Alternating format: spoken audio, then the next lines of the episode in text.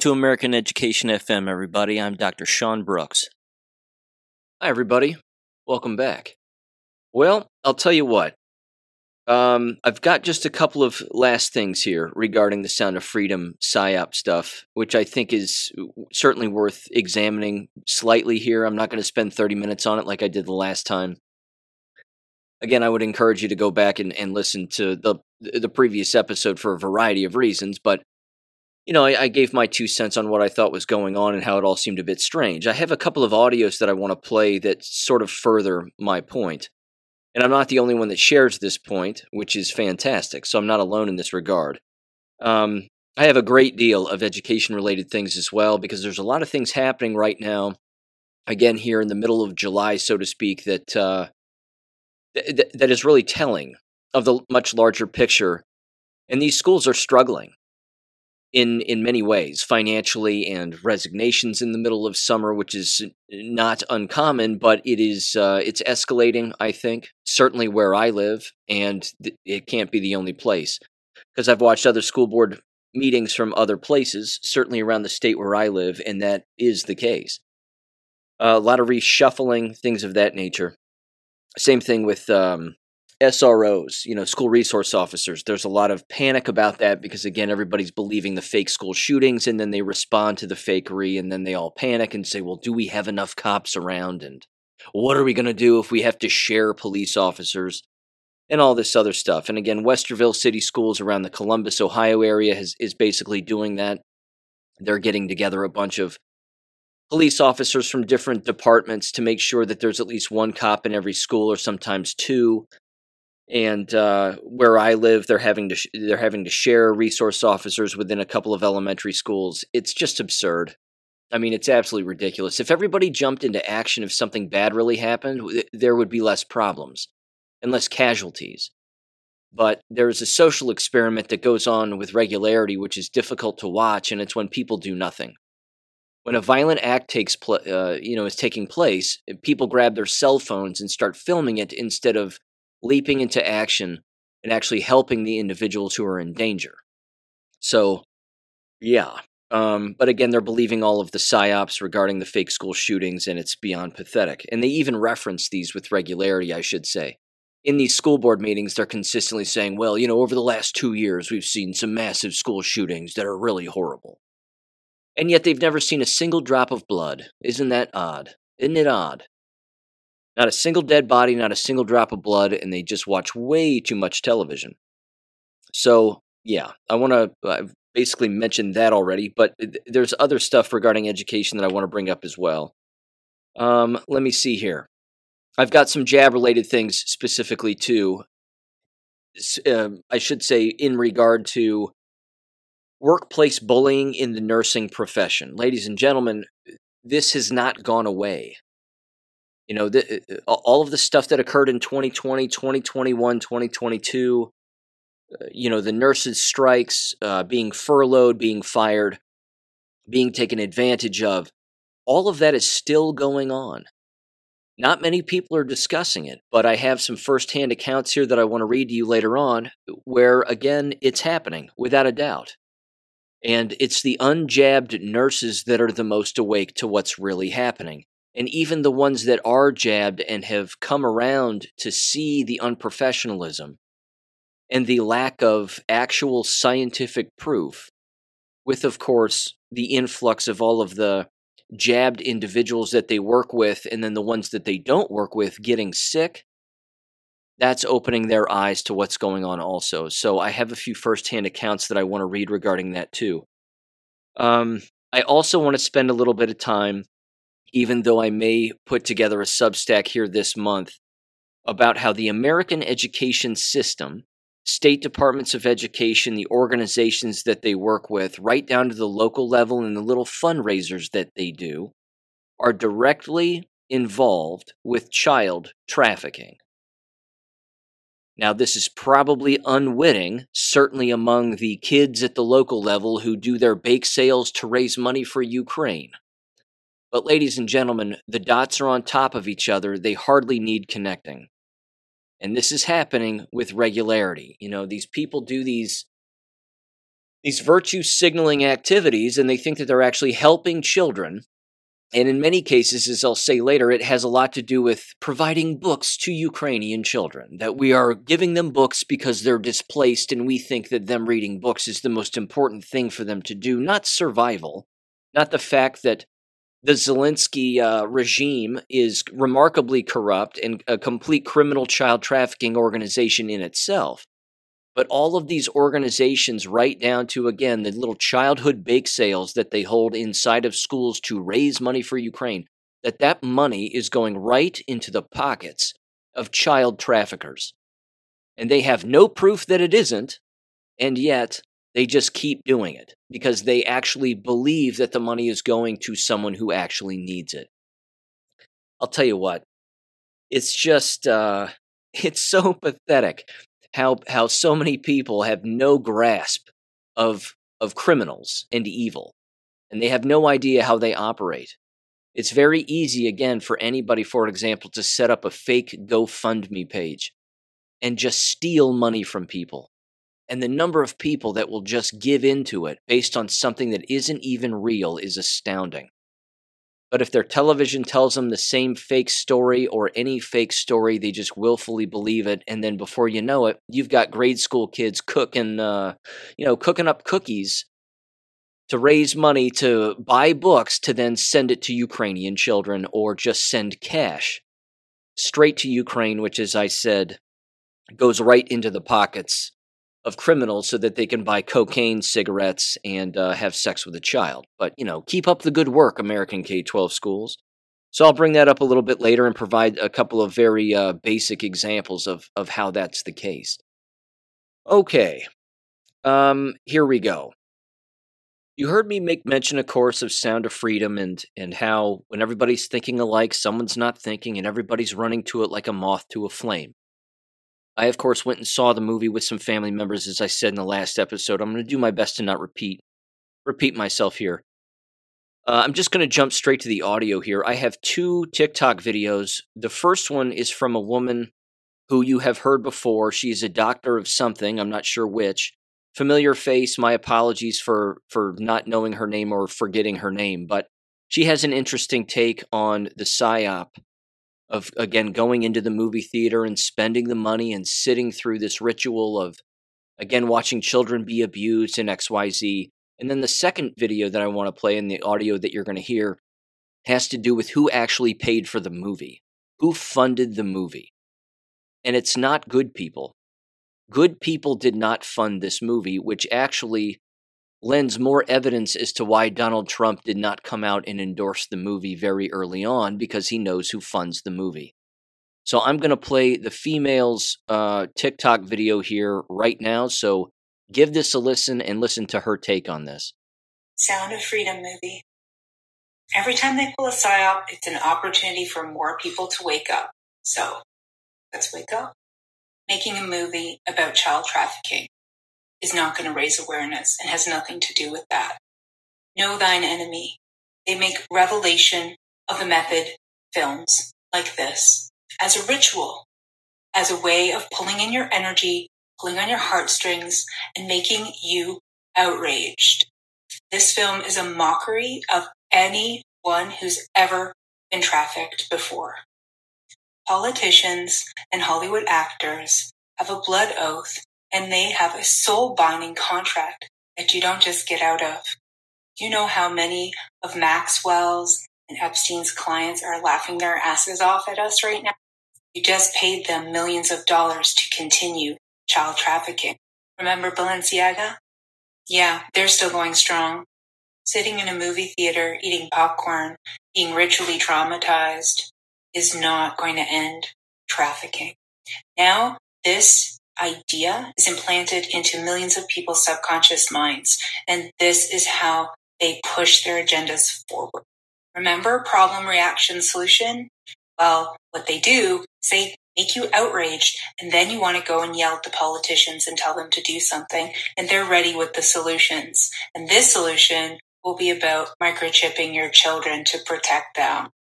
Biometric digital identity is what they are after and why they are doing this to you and fooling you into accepting exactly what they want. Learn to discern.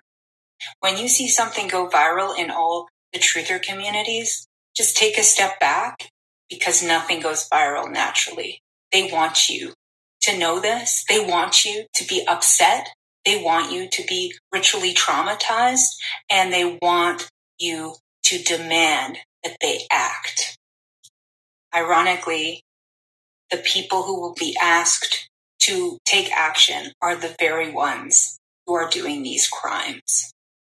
If you really want to make a difference and change things, then go talk to those who have been trafficked before and they will teach you things.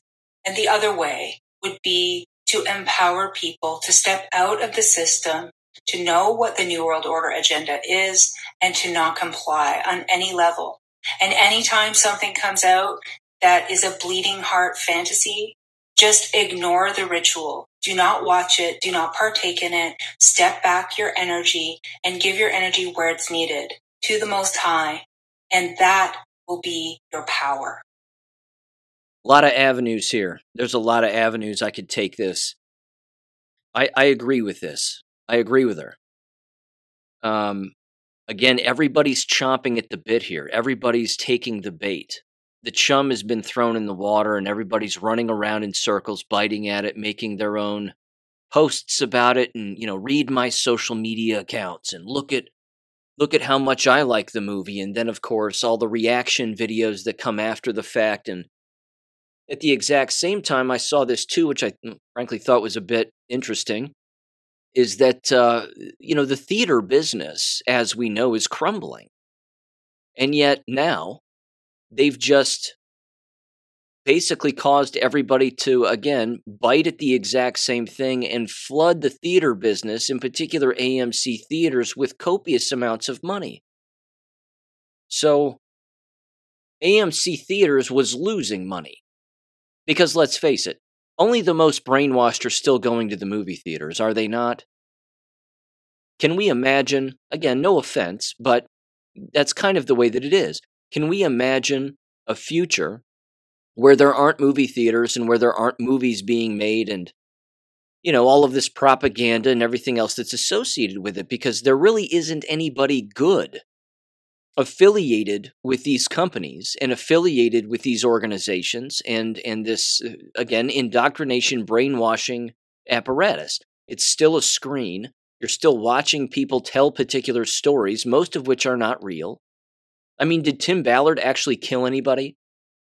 Because in the movie the implication is that he kills one of these guys at the end of the movie in order to free this girl. Did he actually kill this person or not? It's a movie you're watching something again that is filled with things that are not real. Again, based on a true story.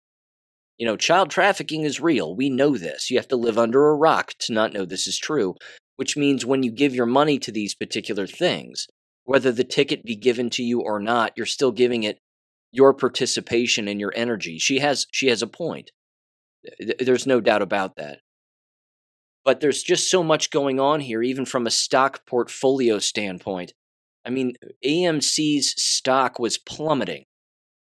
And as we know, the individual who runs AMC is directly tied to the Clintons. I mean, this is this is you can't make this up. And so the pres the, the CEO of AMC Theaters used to work in the Clinton White House.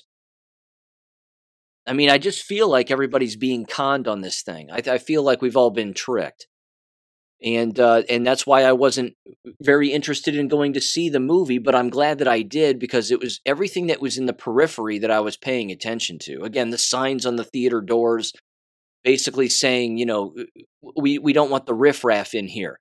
When I mean riffraff, more specifically in the last episode when I was talking about that, the theater was filled with black teenagers and black kids. I didn't see any white kids at all. None. Now, yes, it was 3:30 in the afternoon on you know whatever day that was, uh, a Thursday or a Friday, something along those lines, but it, it was just it was it was black kids and black teenagers. Same thing with the employees. The the vast majority were black. This particular movie theater never used to be that way. It was a vast majority white, which begs the question, and it's not necessarily a race thing. I'm simply saying it begs the question what's the mind frame of the person going into the movie theater these days? Is it the awake person? Or is it the people who are still brainwashed and dead asleep? Regardless of race. I think it's still the asleep people. And yes, I know I was there and whatever else. But as you know, I'm not brainwashed and I'm fully awake and I, I get what's going on. That's why I'm seeing this for, for what I think it really is. And I agree with her take on this. Again, it I didn't walk out of it thinking like, wow, this is something I've never seen before. That that wasn't it. I, I just I was more concerned with the propaganda PSA commercials before the trailers even started. I mean, that was thick super thick. And as you heard me say, I haven't been in the movie theaters in years and years and years and years. Can't even remember last time I went. So I, I, I just flat out gave it up. But uh, there's that. I want to play this audio too because this is who paid for it. You're even going to hear Tim Ballard tell you who paid for it, and then Donald Trump talk about the individual who paid for it and how this person and this family are not good people. But at the very beginning, this is the you're going to hear a voice of a guy. This is the guy putting uh, the entire thing together on TikTok. So give this a listen. Sound of Freedom. That hole just gets deeper and deeper and deeper. So to all the truthers that are in denial and choose not to even entertain this topic, to all the lazy people not even willing to even look at the information presented, you stay over there, you sit on the fence, you do what you need to. Let other people continue digging because when you dig, all you need to see then is who funded this film. Tim Ballard says one name Carlos Slim. Who's paying for this movie to come about? I think Jim's. Aren't you from the it, it, a great group of people have come together. Um, uh, to, to, to invest in this in this production. Uh, uh, some of them, the, the, the, Carlos Slim family is, is, is involved really? from Mexico. JP, um, John Paul DeJoria. Fox has helped distributing it. Really? Yeah, Fox, Century Fox. And, and for the folks who don't know who uh, Carlos Slim is, uh, tell them who he is. He's, he's um, one of the wealthiest men in the, in, in the world. They are really, really bad people. The largest shareholder in the Times is Carlos Slim. Now, Carlos Slim, as you know, comes from Mexico. He's given many millions of dollars to the Clintons and their initiative. So, Carlos Slim, largest owner of the paper from Mexico. Reporters at the New York Times, they're not journalists, they're corporate lobbyists for Carlos Slim and for Hillary Clinton. We're going to let foreign corporations and their CEOs decide the outcomes of the. You just can't do this. We can't let this happen. We are not going to let it happen where they decide the outcome of our elections. They can't do it, and we're not going to let it happen.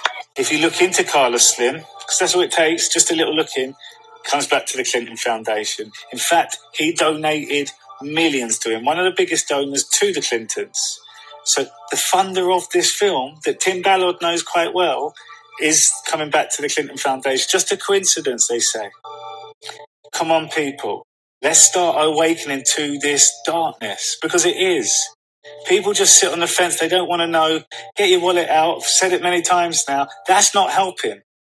What's not helping though is then coming after people that are doing their work and then making all these suggestions as well. It's stupid because we want the truth. So Carlos Slim, if you look at also Frank Giustra, who was in the same meeting with the Clinton and Carlos Slim, he's linked with Pizzagate. He was in the emails. This was his company's logo too. We've seen that before. People, we have to start being open that we've been lied to on every aspect. It's just the fact now it's getting darker and darker with people that we assume are good. And that's why it's so hard to take. Yet this is the Great Awakening. That's how evil works. They blend within the shadows. We've been told that many times. Now we've brought them out into light. Now they're panicking. But now the darkness is coming out within us because the cognitive dissonance kicks in. Now it means something because no, no, it can't be. This is the world I've looked. Fortunately, it is. Yeah, if we keep going to endgame, we've won this war. We're in full control. The world's going to change completely, but we have to go through this. We have to see it all. Pay attention now.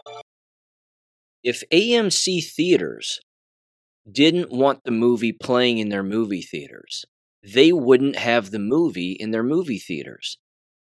If AMC wants a movie in their movie theaters, they'll put it in, in their movie theaters. And they're not doing it because they're good people. They're not doing it because you know they uh, they're, they're on the side of humanity and, and they're on the side of good. They're a company who's run by horrible, horrible people. And yet, they have it in their movie theater and they're making money on this singular movie hand over fist. Why? Because they're losing copious amounts of money on everything else. But they need a nice little influx so that they can take that money, stick it right back into their pockets, and do whatever they want with it. And again, what are they doing with that money? We know what they're doing with that money. And it's not good. Again, I agree with him. I agree with the gal before him. This is the problem. We're we're still participating in this, and we're still funding this uh, this criminal organization.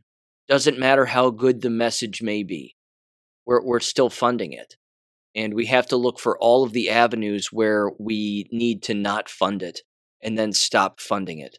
The streaming services, you know, going to the theater, wasting our time on the bread and circus bullshit, all of that, all of it.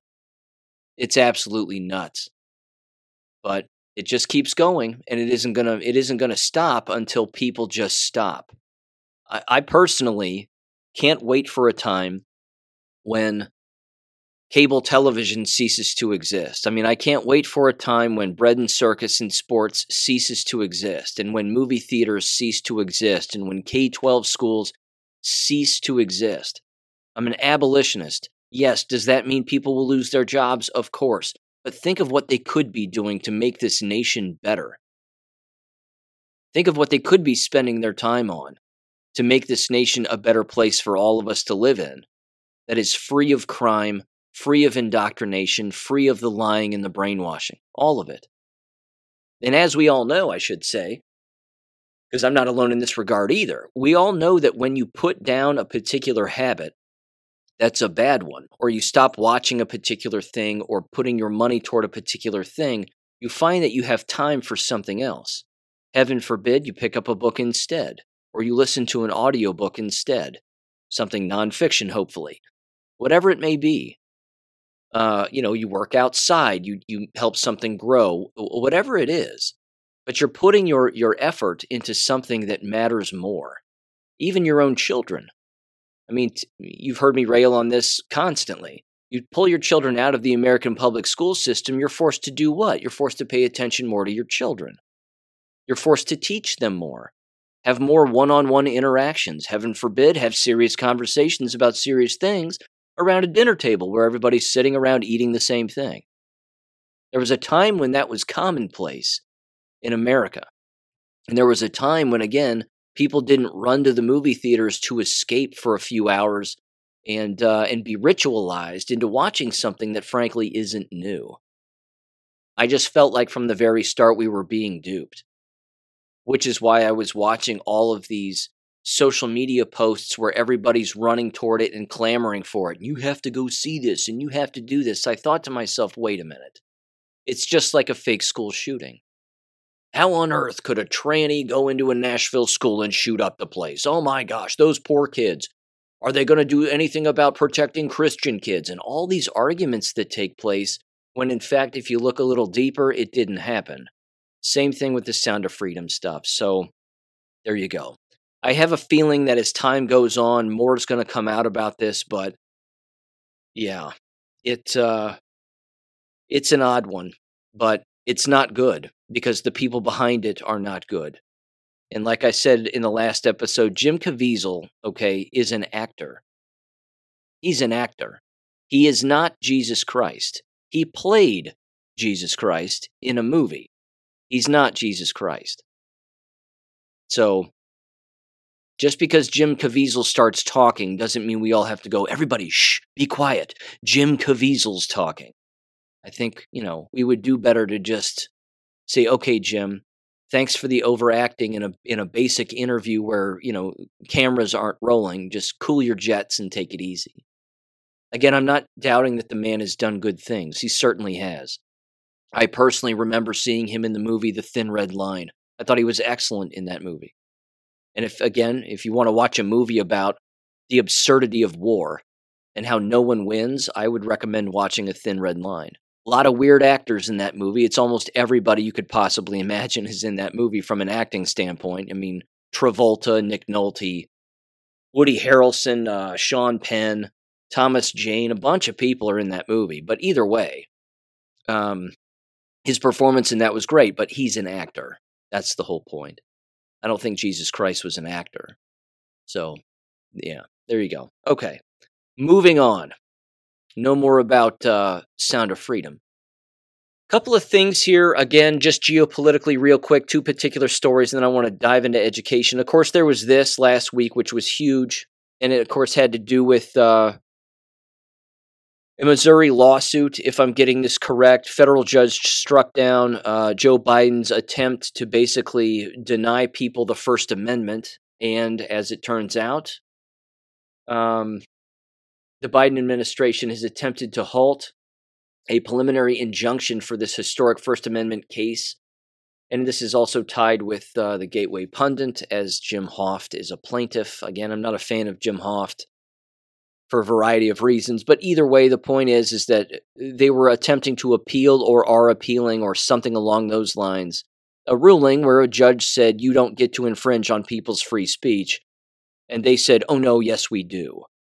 That's massive. I mean, that is a big, big deal. So I'm just throwing that out there. I'm not going to dive into it too deeply, but it, it's a huge deal. I mean, they are openly saying, we want to control what you say, what you type, what you write, and uh, and we have we have the right to do that. And if a judge says we don't, well, we're going to disagree with that judge, and we're going to try again. That's a problem our enemy is consistently exposing themselves to us, and uh, it's always worth paying attention to. Speaking of our enemy, we have the state of Michigan, ladies and gentlemen. Not the good people who live there, of course, but uh, their politicians are absolute numbskulls. This comes from Gab, uh, news.gab.com. It is titled Michigan is passing hate speech laws. Don't use the wrong pronouns or else. This was from July 9th says a recent bill passed by the Michigan State House has ignited a contentious debate surrounding the First Amendment and the criminalization of intimidation, quote unquote, on the topic of gender identity. It says here that the bill, which would elevate such actions to the level of a felony, specifically targets, quote, disrespectful acts such as intentional misgendering, quote unquote. The legislation also aims to expand Michigan's existing ethnic intimidation law enacted in 1988 by granting prosecutors greater authority to address acts of vandalism targeted at places of worship. Oh, wow. Can't you just see the false flags just running in? And all the all the synagogues are going to get all of those fake swastikas painted on there by somebody that doesn't exist except for the fact that the person who probably does it happens to attend the synagogue. Can you see this all happening yet again? This is nuts. It says the Michigan bill secured a 59 to 50 vote in the Michigan House. Republican State Representative Steve Carra voiced concerns about the potential ramifications of the expansion, particularly in relation to free speech. No kidding. Uh, it says while acknowledging the importance of combating actual threats, violence, and crime, uh, Carra or Carra, however you pronounce it, expressed unease about constructing legislation solely based on an individual's feelings of fear. Yes, because this means that any student who is misgendered in school can then sue or have another teacher be charged with a felony because they don't want to call them a guy because they are an actual guy, but they actually believe that they are a female or they're playing pretend. And if you don't play pretend with them, well, then you're a felon. You talk about clogging up the entire legal system with this pretend nonsense. It's so exhausting. Uh, Carra maintained that he would not have supported the bill regardless of any proposed compromises. He called for the bill to be scrapped, asserting that it was unnecessary for the state of Michigan. And it just goes on and on and on, but I think you get it. Uh, that was written by Andrew Torba. So there you go. Dana Nessel. She, God, she looks like the devil, doesn't she? She just looks like one of the devil's little beady eyed, uh, I don't know, winged demons. She is just an ugly, ugly woman and belongs in jail, in my humble opinion. Okay. Education related stuff, there's a great deal here. Lots of comments, a little bit of audio as well.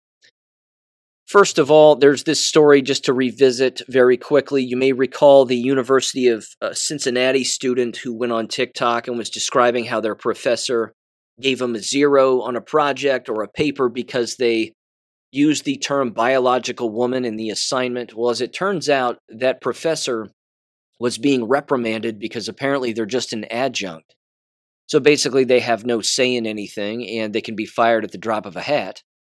But uh, they were supposed to receive some First Amendment training and things along those lines. As it turns out, the University of Cincinnati has now rescinded the reprimand for the professor who was accused of failing the student who used the term biological woman in the assignment. And as you would expect, this uh, this female adjunct professor looks like a psycho. Her name is Melanie Nipper, gender studies professor, and that's about all you need to know to stay away.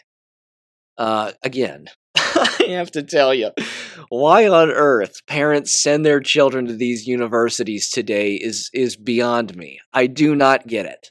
I just don't get it. You're sending them to a circus and expecting them to not run into an elephant. I mean, do you expect him to go to a circus and not hear a clown? You know, uh, honk a honk a clown horn and and walk around in shoes. I mean, honest to Christ, this person again. You know, it's it's just a circus. I don't know what else to say. It says University of Cincinnati is now backtracking and has reversed its reprimand. It says, please note, quote, this was what uh, the initial this is what the initial story was rather re- regarding the reprimand. It says please note that this is to be considered a formal reprimand for your actions. A copy of this letter will be placed in your permanent records the university told nipper according to the june 14th document obtained by the inquirer quote it is also understood that any other violation of UC policy may be subject to further disciplinary actions up to and including termination, and you are reminded that as an unrepresented, unclassified at will employee, which means an adjunct, your employment may be terminated with or without cause. If they don't like the look on your face as an adjunct, they can fire you. Uh, it says, in addition to completing training about UC's free speech policy, she must also submit her future syllabi for upcoming school year. Uh, yeah, for up, the approval of the upcoming school year. It then says uh, later on that Nipper's reprimand will be removed from her personnel file. Nipper is still required to complete training about the university's free speech policy and submit a syllabus to her department head. So, yeah, there's, you know, it's, it's, a slap on the wrist. That's about it. She still has to do the training. Great. Uh, she was clearly publicly embarrassed. And and here's the real general point, and then I'm going to move on here. You've heard me say this time and time again. It's not the crime that the university or the K 12 school or the district or whatever education entity it is, it's not the crime that they are concerned with. It's the fact that they got caught. They're only concerned with the fact that they got caught. They engage in crimes like this and uh, First Amendment violations and this kind of insanity on a day in, day out basis across the nation, constantly. This is not a new thing. They're just embarrassed that they got caught. So they have no problem taking the individual who was stupid enough to get caught, throwing them under the bus for five minutes, getting some dirt on their knees, and then yanking them out underneath that bus, and then saving them because again, only the crazy protect the crazy. If they had logical thinking, morally sound people who worked in the university, which they don't, they would throw this person to the wolves and make sure that these kinds of people never came back. But they don't do that. They protect their own by and large because, again, they have to be equitable and they have to be diverse and inclusive and all this other horse shit that uh, makes morally sound people, well, look more morally sound, and it just makes the crazy people look more crazy. So there you go. Moving on. I have a piece of audio here from uh, Grassroots Army on YouTube regarding a school board speech that was given by an employee of the school district, a school teacher, and they're talking about professional development, quote unquote, that they received in the spring of this year, I assume. And as you'll hear them say, they specifically bring up the fact that they were told within this professional development, which again has a lot to do with queer theory and DEI and SEL and all that other bullshit, that the school district and the school are not going back to the way that things were before 2020. Now, you've heard me bring this up in the past, and I've played audio on this show a long time ago. And it was actually a giant piece of audio. It was, if I'm not mistaken, a Zoom call from a particular guy that Vanessa Hurst even threw my way. And this is where I first heard about it. But, well, I, I didn't first hear about the agenda, but I first heard it coming from the mouth of one of the horses involved. He was essentially saying that, again, the whole great reset and all of that stuff had to do also with the education business. And this guy was involved on the on the nefarious end of all of it. Specifically again having to do with the Marxist agenda, which as we know is satanic and Jewish and all of that. It's the Khazarian mafia infiltration of all of their perversions. And they aren't going back. The American K 12 school environment will be this way from here on out, no matter what. Even if patriot minded parents who are morally sound attempt to take back their school boards, quote unquote, you still cannot get rid of the riffraff that exists within the school environments. You can't. You're going to have a legal battle on your on, on your on your hands here the likes of which you can't imagine as, as a, as a patriot minded school board member. These ticks are too well dug in. They are dug in within every school environment because they are brainwashed. They do not know what they are doing because they are the useful idiot of the Marxist agenda. And blinding someone from the truth, as we know, is a satanic agenda. That's Satan himself. These people cannot be saved. I really don't believe that they can leaving the business and then looking at what they did while they were in the business might save them, but too many of these people are far too left and they're far too gone.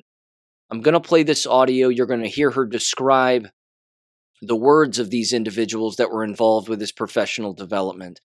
And then the second person who speaks is coming up to the lectern, and he's a male. And he ends up, again, sort of finishing uh, comments from someone else who was apparently speaking in the board meeting. And anyway, you'll get the gist of the entire message here because these school board members don't care. They are the ones also pushing this DEI, SEL. Uh, we all need to be equitable and blah, blah, blah. They're the ones pushing this. And ladies and gentlemen, it's not going to go away. This is a permanent fixture now in American K 12 schools. It happens at the charter school level, it happens in private schools as well. I mean, you have to be very selective as to what kind of private, quote unquote, Catholic school you are finding uh, in order to send your children to, if you're even going to do that.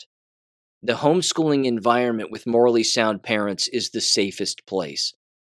I emphasize morally sound because we do know that there are endless homeschooling environments that are going full gay agenda with their children in a homeschooling environment, and clearly those are not safe places either.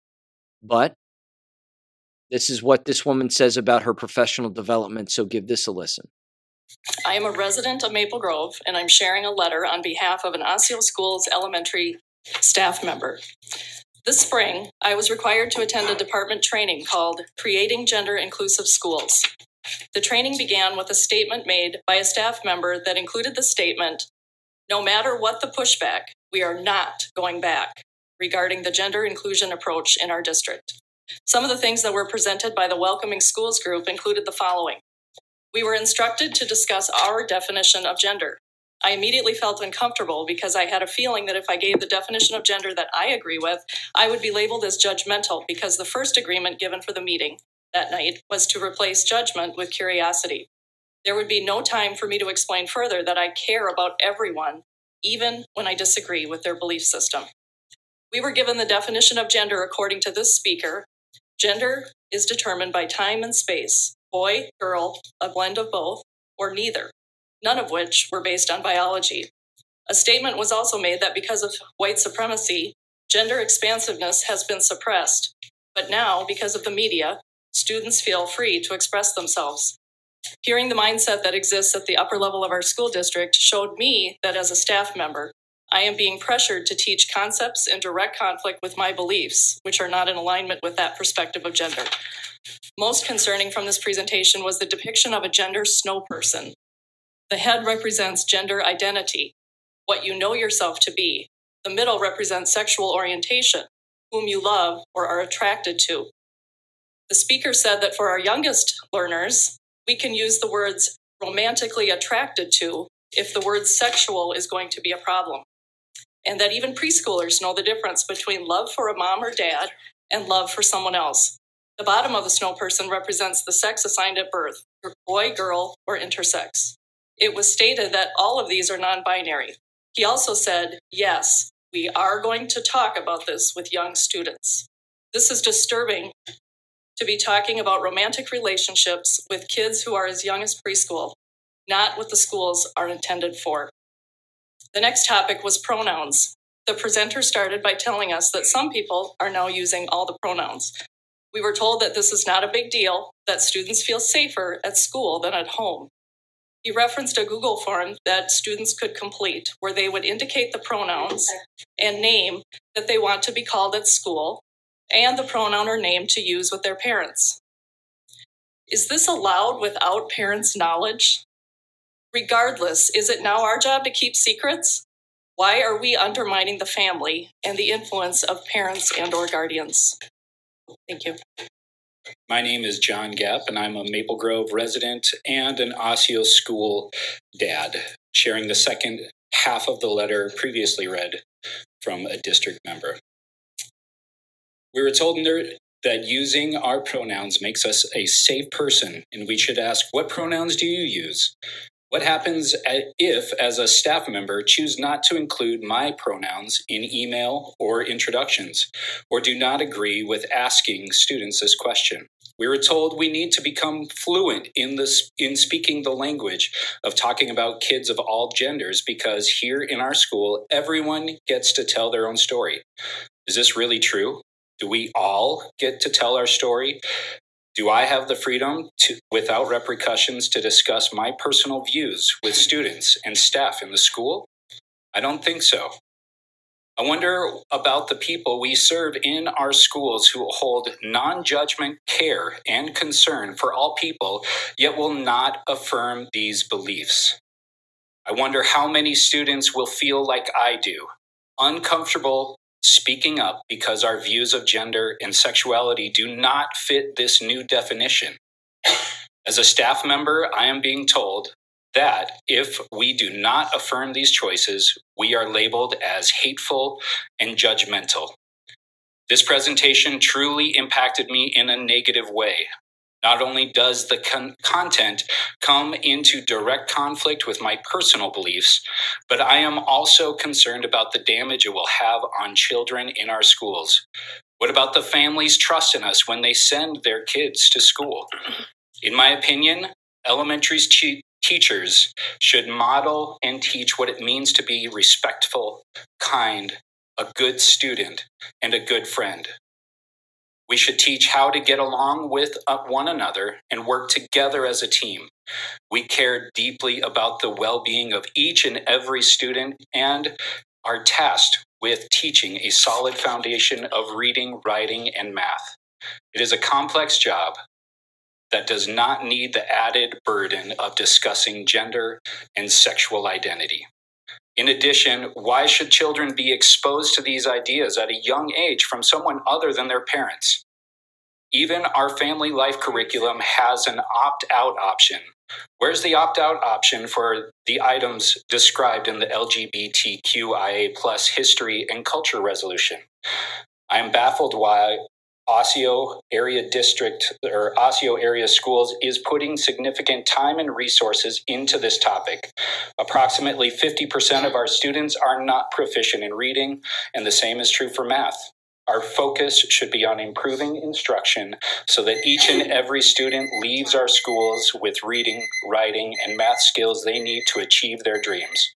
District leaders should be looking closely at the schools where our students are making aggressive growth in these areas and spend time and energy and money necessary to further these efforts rather than planning the next move to spread LGBTQIA plus messages. Thank you. The people in the crowd applauded at the end of both of their uh, both of their talks there. I hope that you hear that and you hear what they're saying. And it's just exhausting. Because that's how you should feel. You should just, you know, be hanging your head a little bit and just going, "Good God, does it ever end? Will this ever stop?" And the answer is yes. It will. Only if you leave though. It will only stop when you leave. The reason I play these also is to keep you eh, well informed that this isn't going away, number one. Number two, it's not going to go away. Number three, and this could be the most important part, it's hardening the resolve of the parents who have pulled their children out of these school districts. It's making them look like geniuses because they are. It's the homeschooling family that is hearing that and saying, thank God we don't have to participate in that anymore. They probably did at some point, whether they knew it or not. I mean, they were sending their children to environments that were doing this kind of thing.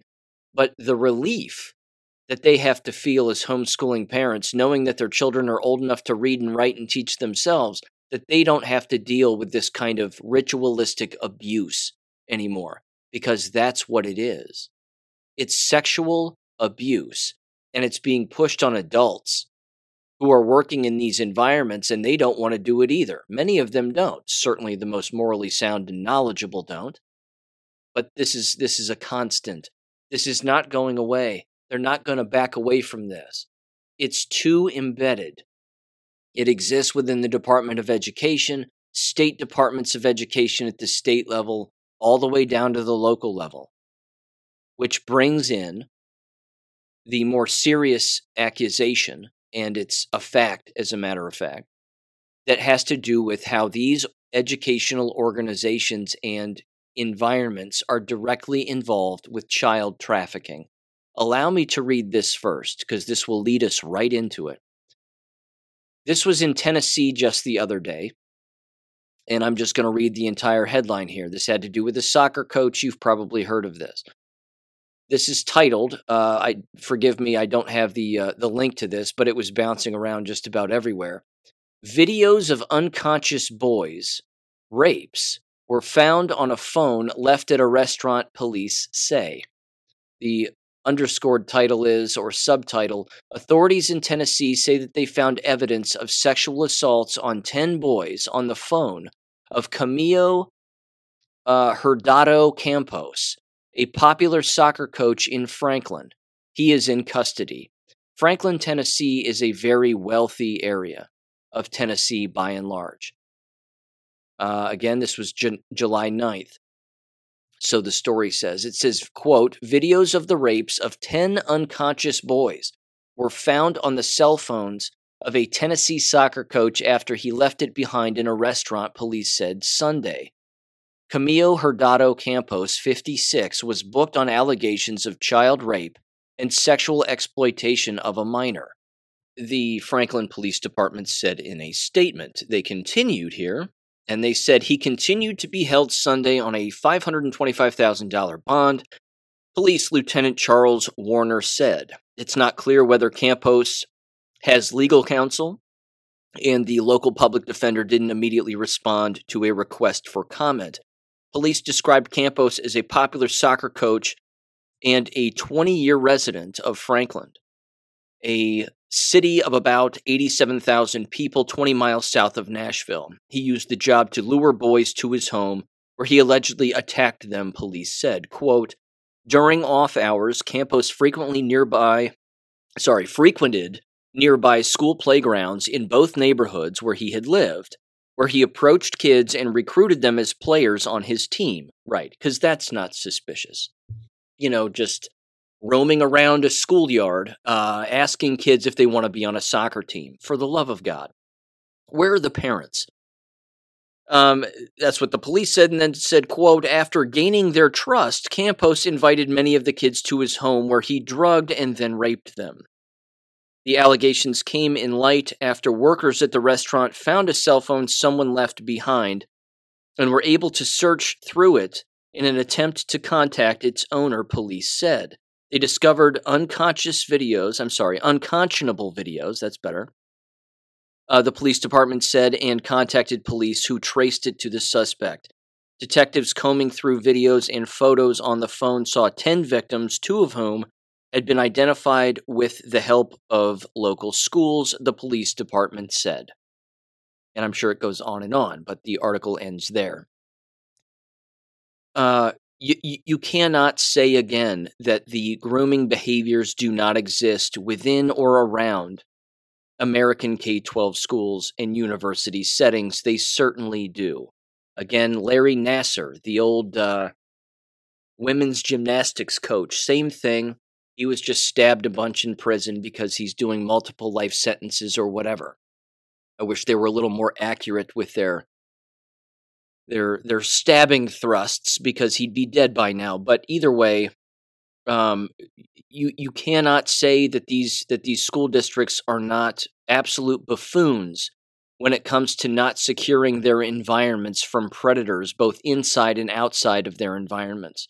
They are everywhere, and the parents, for the love of God, the blind trust that parents have in coach in, in coaches of, of of any sex again whether they be a female coach uh, coaching female players or a male coach coaching female players or any other way you can slice it the blind trust that parents have regarding handing their children over to such coaches or even paying them or again uh, supervising them during particular practices or whatever, you, you have no idea what the motivation is of these said coaches.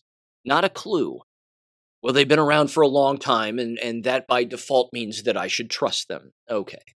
If that's your measuring stick, you need to get another one because that's not good enough. Now, again, that leads me to this, which again is, is certainly could be dedicated to its own episode in a, in a lengthy Substack, and and I may do that on the on the American Classroom Substack here going forward. But this is not new uh, r- regarding again child trafficking and supporting child trafficking initiatives, even though they are not sold to the school environments as being child trafficking initiatives. So let's do our best to sort of look at all of the elements of this in the much larger picture. What do we know already? We know that sexual crimes occur within American K 12 schools and university settings. This is a fact. It happens every single year in most school districts all across the United States on a day in, day out, year in, year out basis. We know this. We know that the American K 12 schools and university settings also engage in fundraisers that are politically motivated, would not exist if they weren't politically motivated by something that is in the news and on the old TV from time to time, or is the latest flavor of the month when it comes to a news story. So then they get engaged because they, again, have taught these children and these environments and the people who run them that schools and universities are places where political activism has to take place. What people don't know, and certainly they are unaware of, is that the vast majority of the so called political activism or the activist causes are criminal enterprises. They don't know this, they can't even comprehend this. Their TV doesn't lie to them, ladies and gentlemen. These are the kinds of people we're talking about. They think that their television tells them the truth all of the time, and that's the way that it goes. Now you enter in the Ukrainian element of all of this, and again, this happens right here in America. So we don't need the Ukrainian element to prove this point.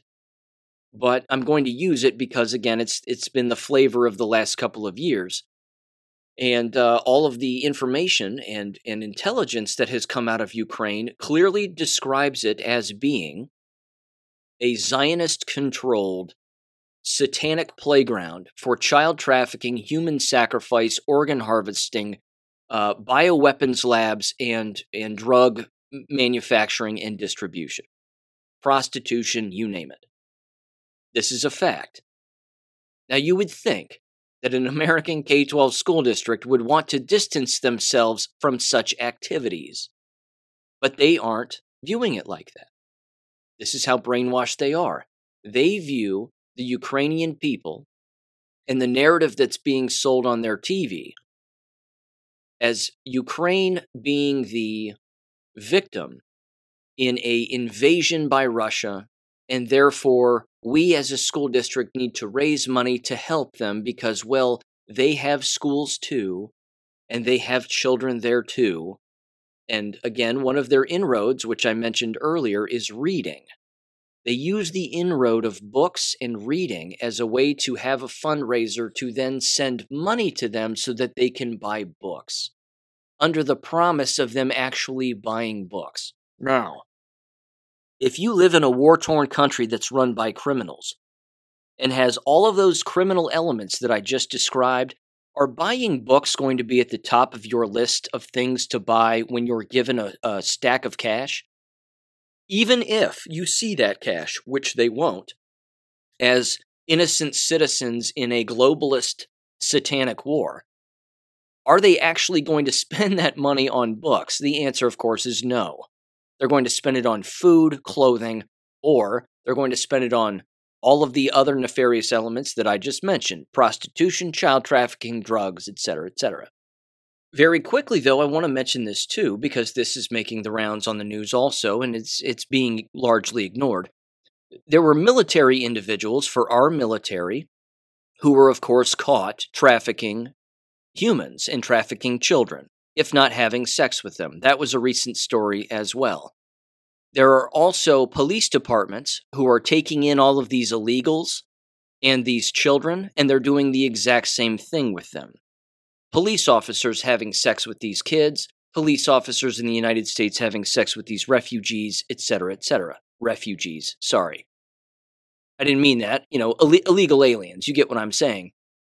Our own quote unquote law enforcement officials are, are also engaged in this and, and always have. If they can be engaged in such things, so can the American K 12 and university education system because they all are tied together. They all work with one another on a constant basis. So I kind of want to go up the ladder here when it comes to um, the, uh, sort of the chain of command, I'll call it, but certainly an order of operations from the most local to the larger apparatus which exists, which I would I would assume is the university level. Because there's a great deal of colleges and universities that of course donate to Ukraine and there is a Ukrainian connection that is that is this thread that runs through all of these education organizations and again right down to your local American K-12 school. So here's the first one. I'm, again, I'm just taking this from the local level. I'm running it right through education organizations, and I'm going to stop at the American uh, university level regarding donations for Ukraine. This is Wells Middle School and this is the Brewster Central School District. Now, Brewster Central School District is a school district in New York, New York State. And they are in Brewster, New York. Um, I'm not sure exactly where that's located. I don't think it's anywhere near the city of New York, but the point is, this is just one of them. If this one school in this one school district can do this. Ladies and gentlemen, this can happen anywhere, and it is happening lots of places. So here's what the uh, the particular article says on their own website. Again, Brewster, New York, the Brewster Central School District. Wells Middle School, it says, works together to raise money for Ukraine. They have a picture of one, two, three, four, five girls. Sorry, five students and and and one male um, these are middle school students, okay? These are the kinds of people that Ukrainian child traffickers would love to traffic if they could. So the irony is palpable that you're actually using brainwashed school students to advocate for something that they themselves would be the victim of if they were directly involved, but they are funding it with their participation and their donations. It says the following here. By the way, there's lots of names in this. There's no way I pronounced them correctly. It says community service is when people come together and work for a single cause. Henry H. Wells Middle School Assistant Principal Alicia Maguso said to an auditorium full of eighth graders during a recent grade level meeting. This, of course, was this last year. It says that's something that we did together as a school, and I think it's really important to celebrate it. When you are kind to others or do good things for other people, it is contagious. Now imagine hearing this as a staff member and as a student. My question is Did no one stand up and look at that person and say, what you're advocating for here is crime. You're advocating for the trafficking of children. Not a single person spoke up, and therein lies the problem. This should tell you how deep the brainwashing goes. It continues, it says Wells had just completed a month long effort to raise for the people of Ukraine that united clubs and classes from across the school and raised $2,400. The Leadership Club spearheaded, spearheaded a raffle that included 60 donations from student staff and other clubs. Raffle prizes ranged from gift cards to special lunches with teachers to student made baked goods and a chance to pie a teacher, John Gregero, in the face.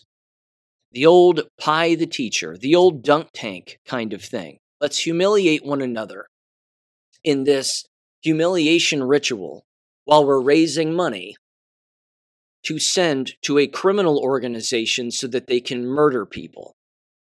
That's really what they're doing here. And they have no clue. That's the seriousness of this. That is, again, the depth of the brainwashing here.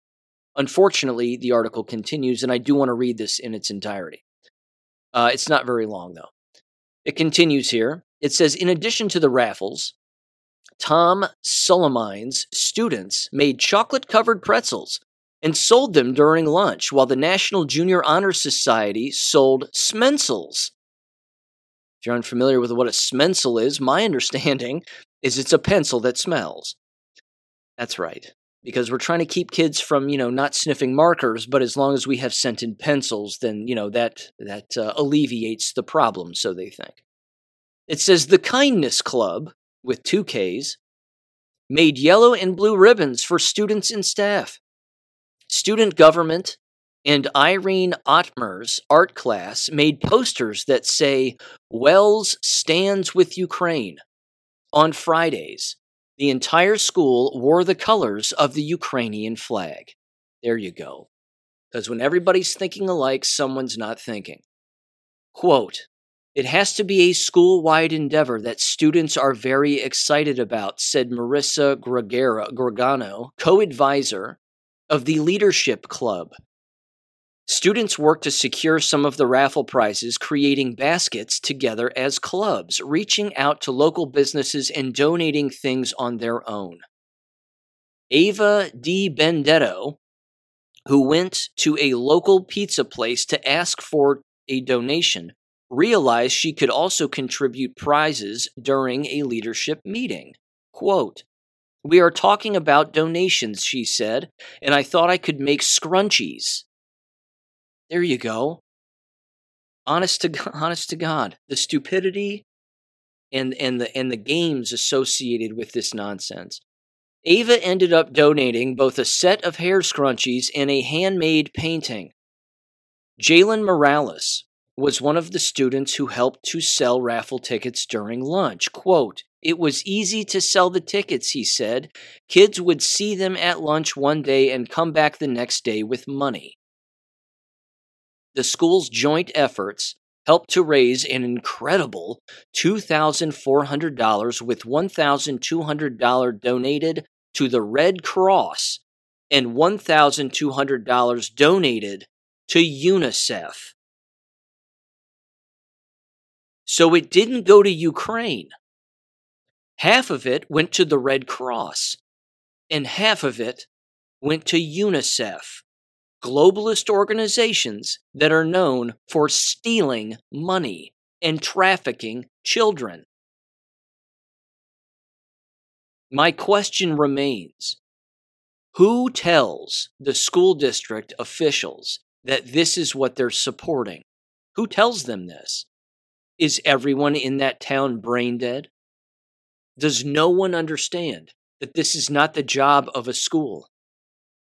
But, ladies and gentlemen, it has become the job of the school. This is your political activism at play here. It continues. It just keeps going. Quote, We really come together as a school community to make sure that we are helping others. Maguso said during the grade level meeting, quote, That's something that, that's really important. It's something that we all want you all to leave here with, unquote. Good Lord. Uh, let's see. Maguso said that the district's Strategic Coherence Plan, or SCP skills, and how schools' efforts incorporated every one of them. Oh, get ready for this quote. She said the following All of the work that was done through the school wide effort for the people of Ukraine demonstrated our SCP skills, she said. There was collaboration and communication between clubs, recognizing that there are people in need and wanting to help. That's part of civic responsibility. I would argue differently and say, no, your, your civic responsibility has to understand with, or, or deal with rather, your understanding of what you're doing. And they have no understanding nor grasp of what they're actually doing. It says you used, or she said, you used critical thinking to figure out how we were going to be able to raise money in a fun way that would motivate people to participate. You were adaptable. Some students gave up parts of their day in order to work the tables. And this took about a month from start to finish. It takes perseverance to see something through. Unquote. And that's the end of the article. They wasted a month on this to donate $1,200 to the Red Cross and $1,200 to UNICEF. And here's another picture with all their buckets and all their raffle tickets and all this other nonsense and all these parents and school members, employees that are participating. It's beyond disgusting. They have no idea what they've just done, not a flipping clue. Which means no one in that building is teaching them the truth about what they're really doing and what's really going on. They have no idea. Now that stretches to this. Here's another school the Richfield, or Richfield rather, Dual Language School Here's a whole YouTube video of them describing what they did. This is about a minute and 50 seconds long. Give this a listen. 500. After campaigning for seats on student council, I didn't think I'd win, but I ended up winning, and it's fun. Fifth graders Allison, Alessandra, and Eliana made another persuasive speech at school. We ended up doing a um, coin drive for the whole school, and they could help um, Ukraine and those families in need. Like, we can have three meals a day. Um, they most likely cannot. Basically, what's a little of our money when they don't have any? On Monday, they collected pennies. Tuesday, nickels. Wednesday, dimes. Thursday, quarters. And then Friday, dollar bills. We had jars in each class. We had to count oh, like yeah, all the coins every day. They also accepted online donations. The class that had more points would actually get a prize for it. They won a movie day with pajamas and popcorn. In one week, they raised $7,500, which will now go to CARE International. An organization supporting Ukrainian refugees. It makes me feel really good about like um our, our community, this school. It's not surprising families were willing to give. This is a dual language school. We do like to think of ourselves as a global community. Sarah Egberg is student council advisor. We really develop in the students an understanding that what we do here in the United States affects people all around the world. And I think our students have just another level of that understanding. In Richfield, If you have a chance to help families, help them in need. Kaya Edwards, KARE 11 News. You know, they will always remember that. Isn't that sweet that they That just, yeah, that absolutely now? filled my bucket. That was so nice to see those kids, you know, doing some, I mean, just remembering uh, other people and other kids in other countries. That's wonderful. I know, I love that lesson. Good lesson. It sure filled up my bucket. I know that. It filled up my puke bucket. Ladies and gentlemen, in that video, you can see one of the girls raising all these coins, okay? She's clearly being groomed to be a lesbian. I mean, her haircut gives her away. These children being weaponized, though. The weaponization of children to be used in these political movements that at the very end of it include, again, child trafficking, organ harvesting, sexual mutilation, and copious amounts of other things. If they knew the truth, they wouldn't do it. And the hypocrisy knows no bounds when it comes to these school officials wanting to help people in foreign countries that they've never met and don't even know. And they, again, think they're helping them when, when of course, we know that they aren't but yet they have a very serious problem helping the people who live in their own town.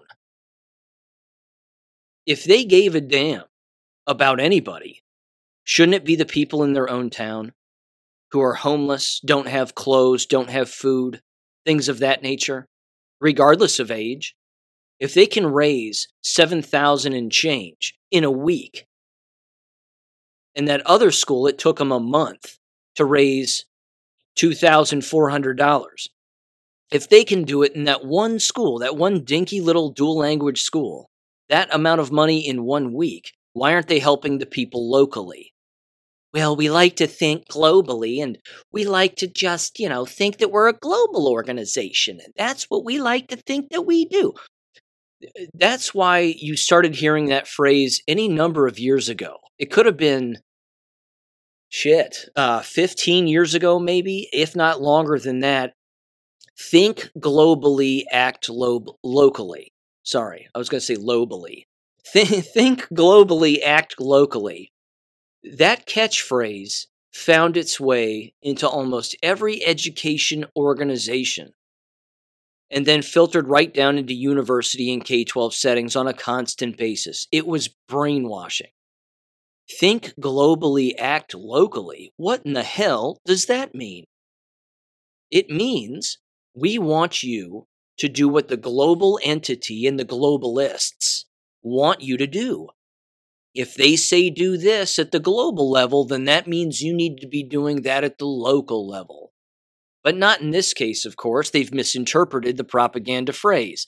They think that what, what it really means in this particular case is siphon money out of the people locally to give it to globalists so it goes right into their pockets so that they can engage in as many crimes as humanly possible, in particular, crimes against children.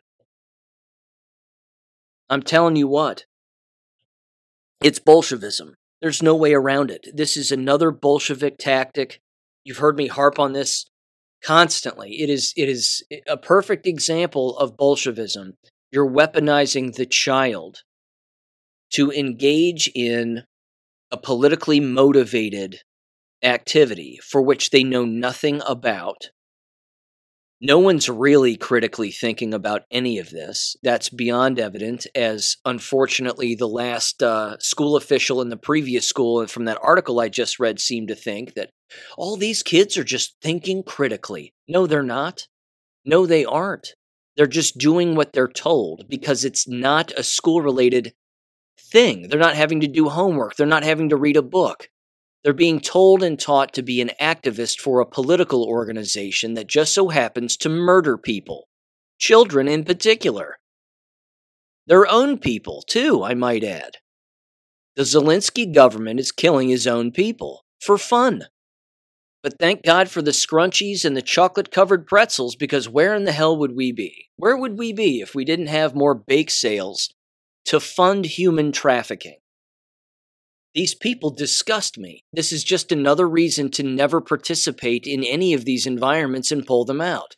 When you send your children to these environments, that's what you're doing. You're giving you're giving the environment the opportunity to continue to exist, which means as long as they keep existing, they're going to keep doing things like this. Your participation, anyone's participation at the K 12 or university level today, has a direct impact on the criminal behavior of endless people around the world. I know it's a leap. I know that sounds like a giant leap. But Sean, I'm just an art teacher. All I do is, you know, I do this, or all I do is just teach first grade math. Leave me alone.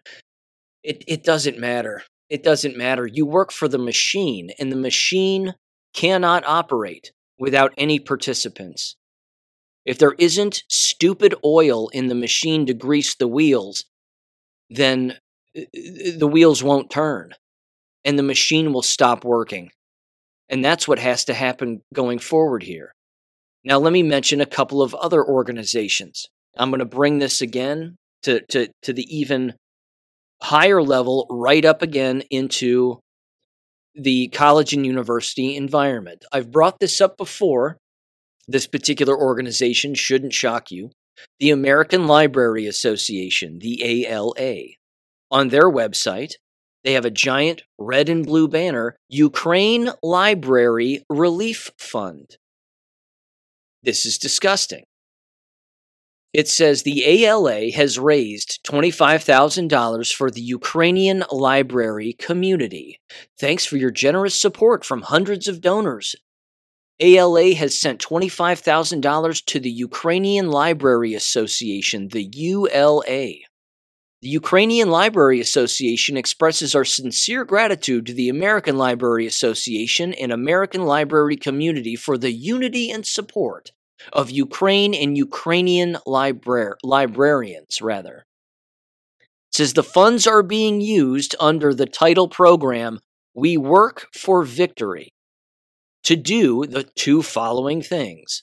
And ladies and gentlemen, these are not happening restart their work, fulfill restoration and preservation of libraries that suffered as a result of hostilities or actions of Russians occupying of Russian occupying forces and administrations, including repair work, purchase of equipment, replenishment of book collections, and other resources.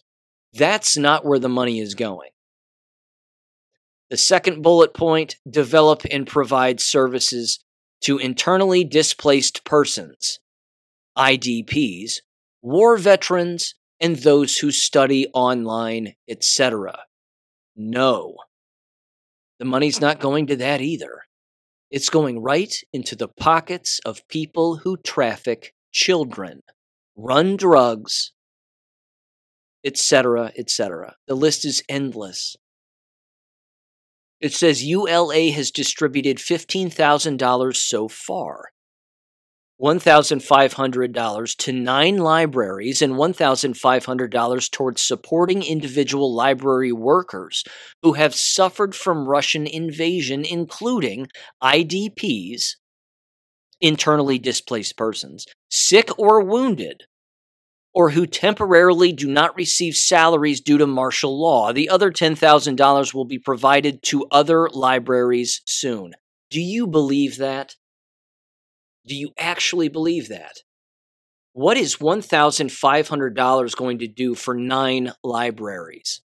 Nothing. And what will $1,500 do to people who are sick, wounded, or don't have a home? Absolutely nothing. It will do nothing.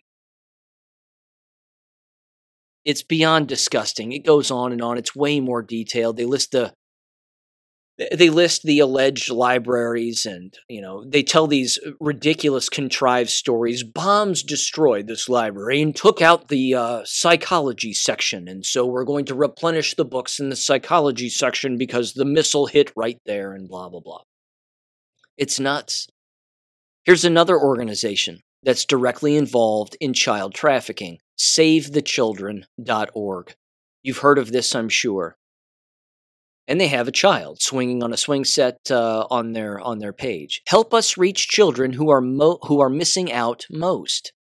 We work in the hardest to reach places where it's tough to be a child. You work in places where it's tough to find a child because you're trafficking them. So they have a bunch of bullet points where you can read more, learn more, donate. The first one, of course, is Ukraine. Families forced to flee amidst conflict, crisis, and devastation and they have a couple of people, a, a man, or I'm sorry, a, a little girl and a, and a woman sitting next to each other and looking dramatic into the camera. Give money to Sudan, because trust me, it will go there. Uh, join to help give books in the U uh, in the U.S. Books, healthy food, and more. Blah blah blah. And then under their news and featured stories, their first story is about child trafficking. It's titled Child Trafficking Myth versus Fact. And then it just keeps going on and on and on. Address the climate crisis, and then you're not going to believe this. The last one is support a brighter future for girls. Are you ready? Here it comes.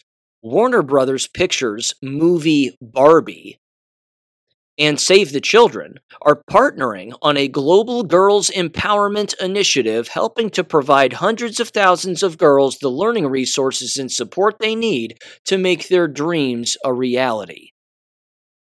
The movie Barbie, which, as we know, is 100% self absorbed, um, vain behavior along with body image uh, stuff and a thousand other things. Uh, you know, I mean, the rabbit hole on that is just it's insane. I've written chapters in books about it, so it's it's not uh, it it goes without saying here, but these particular organizations try to make themselves look like they're trendy and like they are in the know and they they would never harm a single soul. They wouldn't hurt a fly which is why they have to have articles about child trafficking on their website to make it sound as if they're aware of it and they're doing whatever they can to solve the problem. But when in fact, you pay people like SaveTheChildren.org, that's all you're giving them money for. They're pocketing the money to traffic children because trafficking children is profitable. It's more profitable than practically anything else. It's right up there with organ harvesting. Same thing. Then there's this colleges and universities. This is from collegevaluesonline.com. Last updated at the beginning of this month. It is titled 30 Colleges Supporting the Ukrainian People. I'm going to read them off here. It's absolutely disgusting. Here we go. Number 30, Middlebury College. Number 29, Indiana University. 28, Lehigh University. 27, University of Illinois at Urbana Champaign. 26, Mount St. Joseph University. 25, University of Connecticut. 24, University of the People, which is all online. 23, University State, I'm sorry, uh, Louisiana State University is number 23. 22, University of Pennsylvania, 21. Princeton University, 20. The University of Kansas, 19. Columbia University, 18. Pennsylvania State University, 17. Georgia Institute of Technology, 16. Santa Monica College, 15. Texas A&M University, 14. Massachusetts Institute of Technology, 13. Bard College, 12. Yale University, 11. Harvard University, 10. Yeshiva University, 9. Cornell University, 8. University of Michigan, 7. University at Buffalo, the State University of New York, 6. Michigan State University, 5. The University of Chicago, 4. Biola University, 3. Stanford University, 2. Brown University. And ladies and gentlemen, can you guess what the number one university for Ukrainian donations is in the United States of America? It's a university, I'll give you a few hints. It's a university that is the harbinger of endless political criminals in the United States of America. It's where they all go to teach, quote unquote, when they leave politics or leave the medical field. And it's consistently, again, brought up on my show, and you'll see it in headlines numerous other places. Drum roll, please. Georgetown University. These are criminal organizations. They are directly engaging in child trafficking. You could take them all down with the RICO statute. Not a lawyer, like to pretend sometimes, but in a perfect world, they could all be brought down at the same time because they're all engaging in the same thing. We will know we are winning this war when these institutions cease to exist. That's when we know we are winning. And as long as these large name universities continue to exist, I'm telling you, uh, we're not we're not winning right now, and we're not winning at this level yet. It's not happening. So I want to bring that to your attention. And in summary, on that particular subject, there is no doubt that American schools and the American K 12 and university school system, along with all of the organizations that affiliate with such schools and such educational institutions, quote unquote, are raising money to traffic children. Period.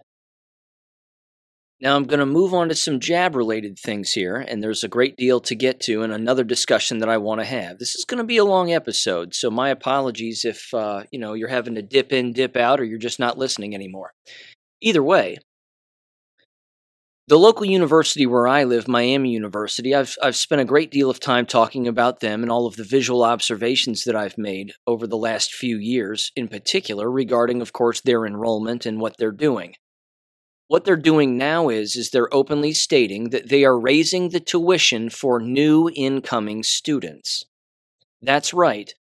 The same university that killed off copious amounts of students with their mandatory jabbing, so they thought, and their mask wearing and everything else, along with all of their professors who are now unionized because, you know, that was part of it too, was to create a larger union to filter more money into that criminal organization as a result of the whole COVID hoax.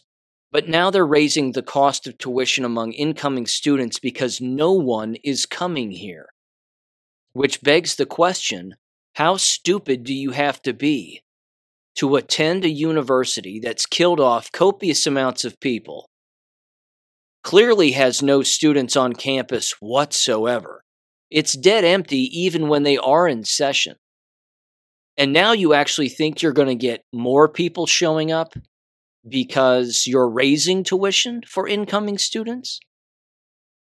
I mean, prion disease is a real thing, ladies and gentlemen. You know, the, these people are jabbed and clearly not thinking clearly. So that's happening. And it's it, it can't possibly just be Miami University. It's not that big a school. It has to be almost every college and university across the board has to be raising tuition for incoming students. They're even doing it on the branch campuses. And there's at least two branch campuses that exist, if not more than that. I know there's one in Luxembourg, at least there used to be. Um, West Chester, Middletown, and Hamilton all in Butler County. And Miami University is the largest employer in Butler County, and they bring in the most money of any workplace.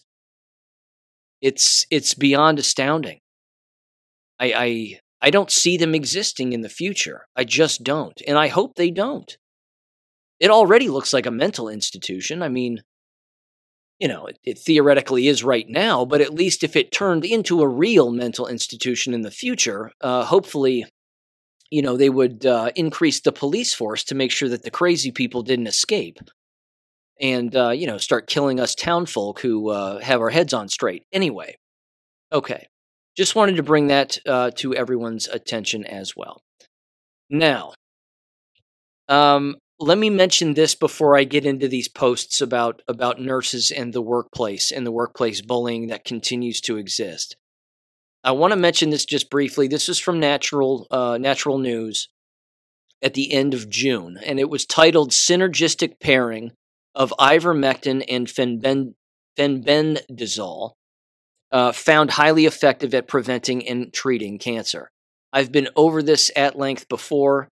How the combination of the two seems to work and it certainly helps fight off prion disease along with the use of uh, quercetin and uh, copious amounts of other things like nattokinase. Anyway, that's what the article basically discusses. And there are numerous peer reviewed articles, which I even have on my website, which again specifically discuss the use of ivermectin when it comes to eliminating abnormal cells in the body, which, as we know, are cancer cells. The same is true, of course, with fenbendazole. And you can acquire both of these easily which allows me to actually just open up this this brief comment which I've mentioned numerous times before and it's going to lead into something I'm going to read right here which is uh it's food for thought. It's very rumory and very story uh you know fairy tale-ish but it's certainly food for thought nonetheless and then that will lead into something else I'm going to bring up which is very real. Um right now is an excellent time I think for everybody to be reminded that it's a great idea to acquire these these these uh, over the counter drugs that you can again purchase online uh, at relatively very little cost and then make sure that you have all of the other things in place within your home in order to uh, treat yourself if you were to become sick.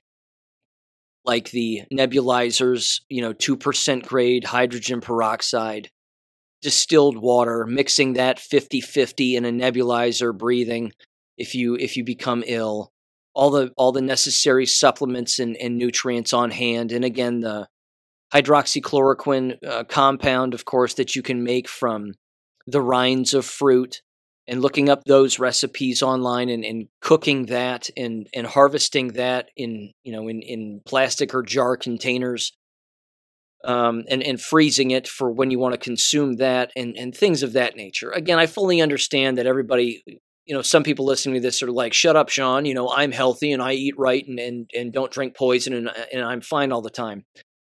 I agree with you, and that's great. Uh, that that doesn't mean that we are free from being shed on when we are around other people.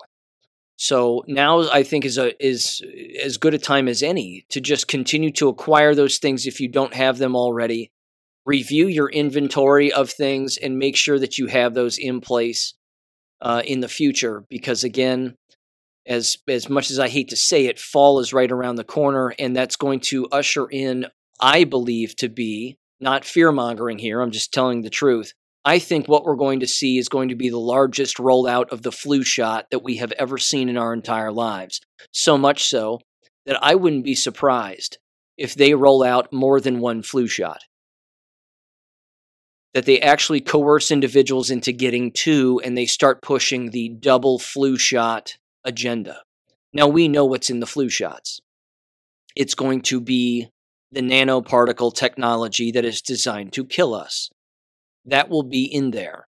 These people will be walking around. These people will be shedding on people. They will get on airplanes. They will make people sick. This is going to happen. The electromagnetic frequency from person to person, who is, again, one person jabbed to another person who is jabbed, or someone who is not jabbed to a person, uh, or uh, I'm sorry, a person who is jabbed to a person who is not jabbed.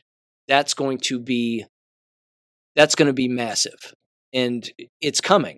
So buckle up for that. Here's here's why I say that.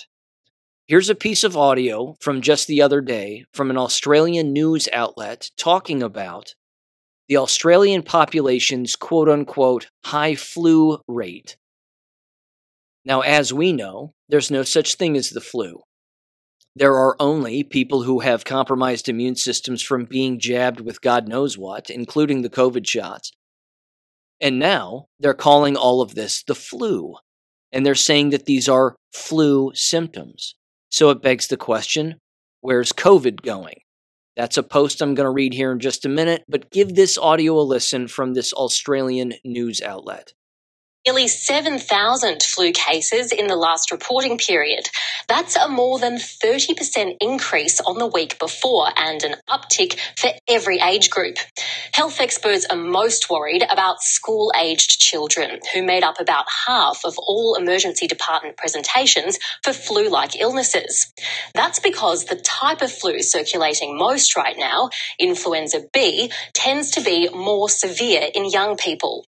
Since May, 16 children have been admitted to intensive care, some needing heart lung bypass machines.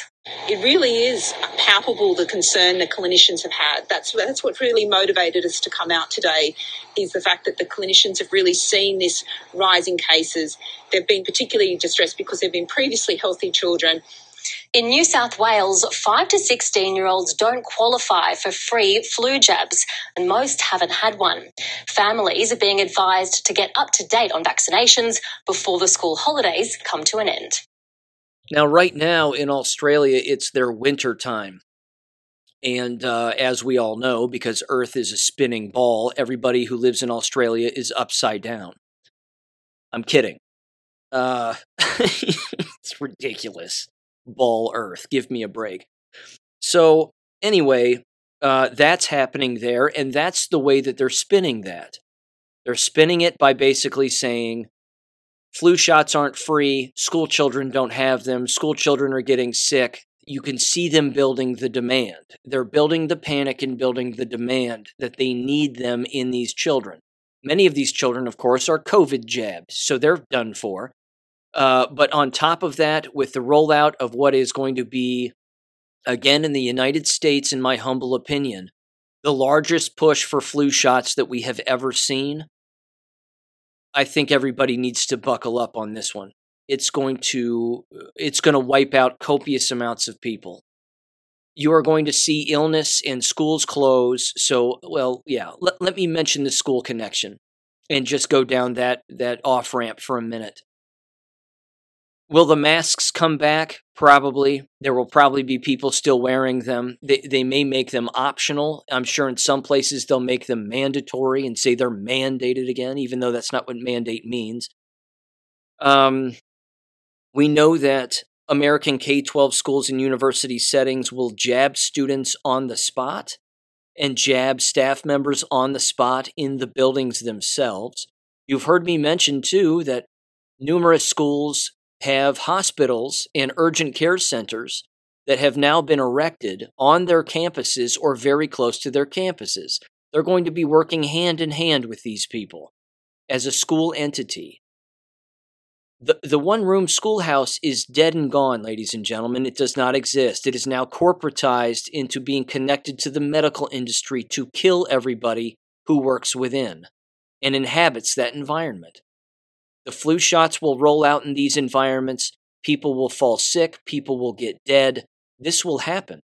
This will be a thing. School board members will push the flu shot. We recommend everybody get their flu shot. That's what the gay superintendent in the town where I live would say. I just highly recommend that everybody get your flu shot because we're seeing a lot of flu cases. Now, what you're seeing is AIDS. You're seeing people who have AIDS completely ripped DNA that will never be repaired. And they're going to jab themselves to death. They're just going to keep doing it. I think we're going to see school closures in the future here also as a result of all of this this jab injury. We're going to see all of this on a grand scale. I mean, I know it's exhausting and you're hearing this on this show on a year in year out basis now, but I'm telling you, you can you can pinpoint in a school year the times that things are happening now because it's too obvious. It's just like a prom night dumpster baby on prom night. It's the same thing. You can pinpoint when these events are going to happen, when the illness is going to take place, and and and what the rationalization is going to be as an organization. It's just going to continue to happen here. So buckle up, ladies and gentlemen, because again, in my humble opinion, in the United States, we're going to see the largest rollout of flu shots that we've ever seen ever. That's just my two cents. Now, let me read this. This is a post that a listener of the show sent me, and I've read posts like this before on the show, one in particular which sounded very familiar. And I have to tell you, you know, the intro to these to these stories, and this looks like it came from Godlike Productions. So I'm very familiar with that website. It's a chat board. But the posts that start off with uh, somebody typing in and saying things like, you know, I was I was drinking with this really rich guy for this major organization, and uh, he spilled the beans and told us what what what lies ahead with the vax and the dying and the depopulation. You know, he has family members who are associated with it, and blah blah blah. And then they run through this giant scenario of of what's likely to happen. If memory serves, one of the last posts I read that went sort of in this same kind of vein was a post about, excuse me, I'm belching. It was a post about a uh, a guy describing again. It was that same scenario. I went out with a, you know, I was partying with this guy. He got super drunk and he spilled the beans. And and it had to do with how all of this is is manufactured. All this crises is manufactured to not just depopulate, but to um, usher in the the one world government, which isn't news to anybody and that ultimately that's that's the idea that some people are going to be in control of others and the ones who survive will have the opportunity to either join or they'll have the opportunity to basically be wiped out so that that'll be the choice that they'll have it was rather vague but either way that was an old post i read from a long time ago here's this post take it with a grain of salt you know it's just one of those things where you can keep it in the back of your head and say, you know, and, and just sort of remember it basically if you want. And then uh, if the media runs with this story, uh, you know, then they run with it in the future. And, and they might. They very well might. Me personally, I think it's going to be the flu shot rollout. This person has a different take on a new COVID strain. So here's uh, here's how they titled it. It's titled, "quote So I did coke with an elite, quote unquote, and they loose lipped it big time. Okay. S- standard introduction. Again, hard to believe, but either way, here's what it says. It says, quote, they were inebriated and nearly about to pass out. Son of an ultra high net worth individual. He wasn't very coherent until after a line. Then says, I'm going to tell you some fucked up shit, man takeaways from his further slurred barrage of weirdness. Uh, the first point is this the vax is a depopulation tool. We don't need a coked up elite person to tell us that. We know that already. They then said the mRNA vax has always been about programmable humans, getting needles in arms to rewrite human biology. We're aware of that too. Uh, they said this after booster four, something called IgG4 is permanently active. I am no scientist, but can remember IgG4 because my dog's name is Iggy. Okay. He says it's like allergy shots, but for the COVID spike. It tells your body there is nothing wrong with the COVID spike and to leave it alone. He says if you look into it, you will see this is already known. The next point they stated is the stage is now set. He says over 3 billion people now have adequate levels of IgG4, and the final phase is close. He said those in the know call it the process, quote unquote. It is to reduce the human population by 5 billion, 3 billion from IgG4 programming, and 2 billion from the fallout of the 3 billion deaths. He said late 2023, the new and final COVID strain will be released. This strain will have over 90% fatality, but only to those who have IgG4 in their bodies. They will mount no immune response to the deadly strain. Unvaxxed, like him, will basically have a mild cold. He then said the process will do a full psychological warfare media blitz, claiming the vax has caused IgG4 and anyone vaxed has a 90% chance of dying from this strain. They will claim all governments knew and misled their people, It will be designed to cause mass panic and turn all citizens against their governments. This will ensure cities burn during the viral outbreak and emergency services are non existent. Billions will die. They said, My friends, I've never sobered up so fast in all my life. I left the party somewhat stunned. Who could make this up? Unquote. Well, first of all, lots of people can make it up. Second of all, it sounds very similar to a previous post I read years ago that went in that exact same vein. That it was designed again to usher in a government response or even to wipe out government as a result of frustration, anger, etc., so that the global government could take over. Um, putting all of that post aside for a minute, I think paying attention and just having the IgG4 thing, if that's even real, and I don't know if it is or not, having that in your head going forward and seeing what the media says about it is going to be interesting. We know that the strains don't exist for COVID, there's no such thing. What we do know is that there are compromised immune systems. And the only thing that's going to continue to compromise uh, an immune system, whether it's compromised or not, is more shots and more drugs and more poison more flu shots are going to be the thing that they might end up calling another COVID strain. Bunch of people take flu shots, bunch of people get sick, bunch of people die, and then they'll say, well, it's clearly a new COVID strain. That's quite possible. If you throw the flu element into it, the flu shot element into that into this scenario, which reads like a fiction uh, fairy tale, um, that's that's plausible beyond a doubt plausible. So burning cities and and and destroying our own government um, you know i don't know about any of that. I just think that more people are likely to get sick this upcoming this upcoming year because they're going to push the flu shot hard. And yes there will be a lot of people who do not participate but my god ladies and gentlemen there are going to be copious amounts of people who participate there's no doubt about that. There are not enough awake people. I just don't think that there are. So that leads me to this, and I'm going to conclude with this. I mentioned it earlier, said I was going to bring it up, and of course, it's a big part of the show here, so I'm going to bring it up now.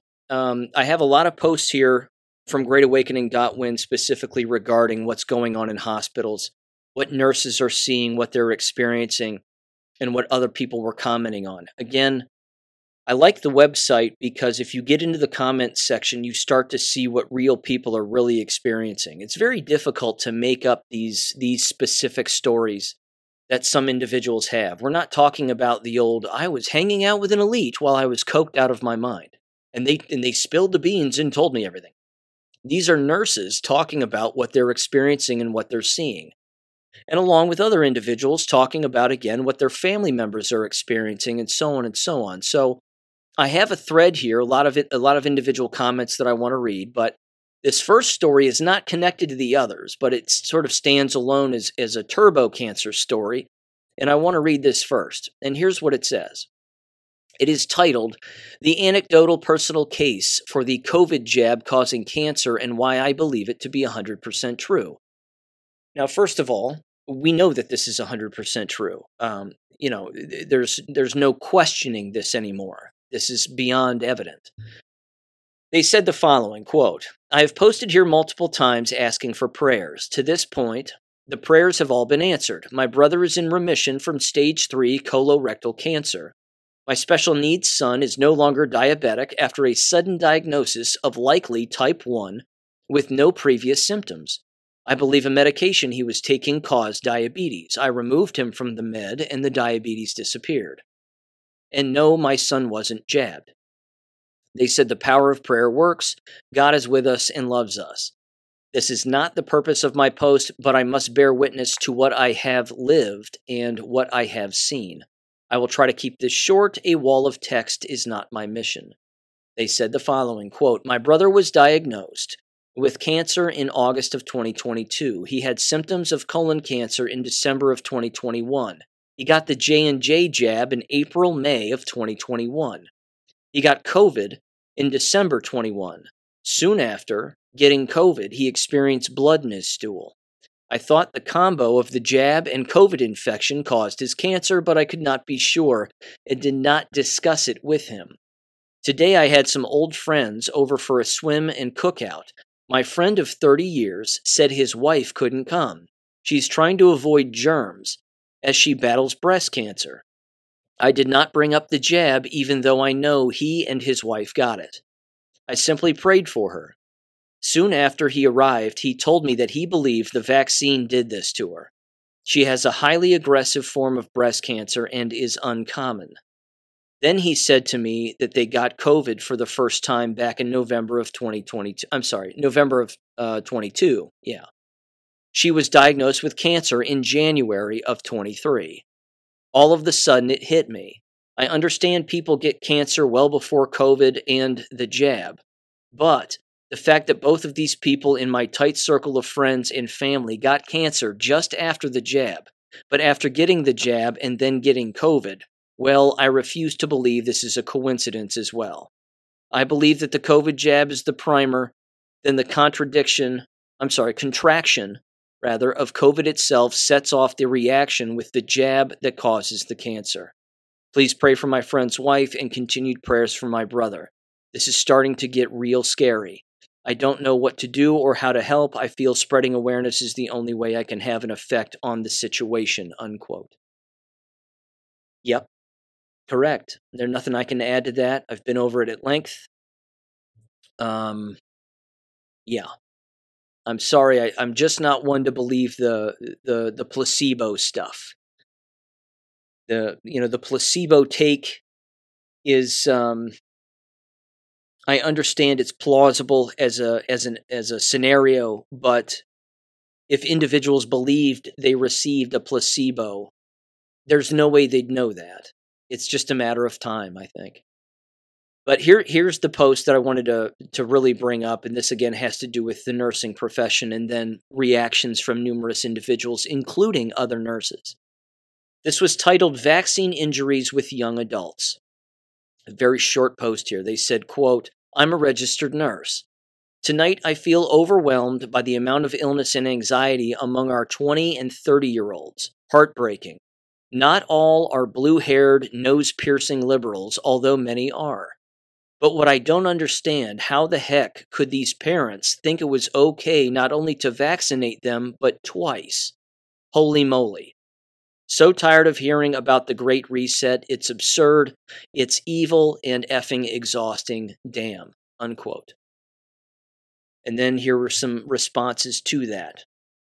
And there are many. And they uh, they are they will tell you, ladies and gentlemen, the range of action that numerous people took throughout this entire process here when it comes to saving their own lives and sacrificing everything that they have and own just to stay alive. These are the kinds of people that I would I would love to fight side by side with right to the death.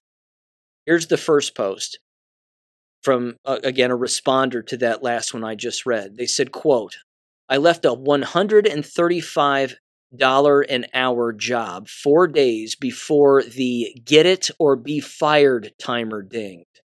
Lost my house. Now I live in a 26 foot trailer, moving freight for $16.50 an hour and eat soup out of a can. Sucks, but I stand by my choice. And then two people responded to that post. They said, I lived in an RV for a couple of years. Bills, including car payment and groceries, were 800 a month. Felt like freedom to me. Didn't have a wife and a bunch of kids, though. You are a badass for doing that, they replied. And then this other person responded and wrote this quote, I'm about to lose my job as a registered nurse, 20 plus years in healthcare, because I express my disapproval of the scandemic and clot shot at work daily.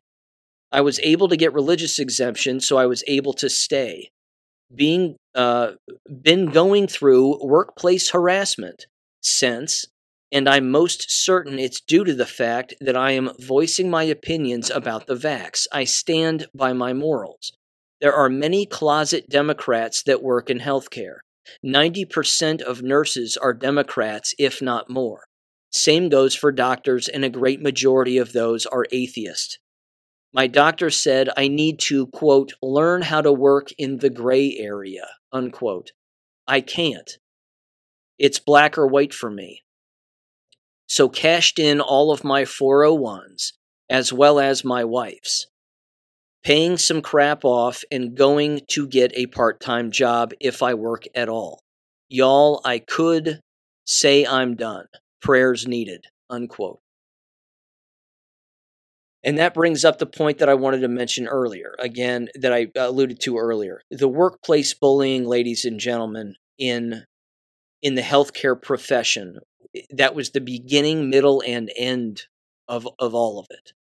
Every workplace was engaging in workplace bullying, harassment, coercion, intimidation, and breaking their own codes of conduct when it came to making sure that the environment was a safe place to work for everybody. They violated all of it. The laws that were broken were endless. But this right here again, this proves that even the most awake nurses are being tortured within the working environment because they're working around the brain dead. The vast majority of the nurses and doctors that still work in these environments are jabbed to the bone. And if they aren't jabbed to the bone, they're working around people who are. And that division is known among everybody who works in those environments. They all know who's jabbed and who isn't. The jabbed people getting sick are looking at the unjabbed people and hating them for the fact that they are not jabbed. They're envious and jealous. And you have to assume, too, that many of them Certainly, some of them have woken up to the mistake that they have made, the life altering mistake, and they're coming to grips with the fact that they have made this mistake, and hopefully they're relying on the unjabbed nurses to tell them what to do and how to get this poison out of them, which, as we know, you can't really do. You can just minimize some of the, uh, at, at, I would say, at face value effects of it as best as possible, but there's really no way of, of managing the entire thing. Here are mo- more responses and posts to that initial nurse post that I read earlier. They said, quote, We are seeing the same thing in the military. You want a really fucked up situation? Forced me to choose between providing for my family or getting shot I didn't want nor that I believe is safe. Another person re- responded to them and said, I know a single mom, two young kids, uh, uh, a great paying career, lost her great paying career rather, over the vax. That is bravery, courage, and faith. Then another person responded to the nurse up top and said, I recently visited my parents in India. They were watching a local popular TV show, and my mom pointed out to one of the young actors and said, He passed away recently, quote unquote. A few minutes later, another actor, middle aged, appeared, and she said, Him too, quote unquote. In another TV show, yet another healthy actor who had passed away recently. A year ago, it was a struggle to explain to them why they shouldn't take a booster.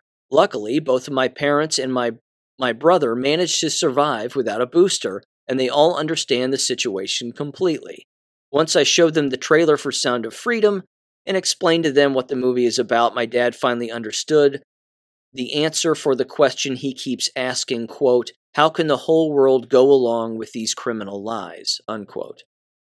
Another person responded, um, let me see here. This was this was actually the same person from previously, but it's a different response. They said, "Yep, registered nurse here, seeing the same thing in my hospital. Took care of patient on Friday who was in his mid 30s.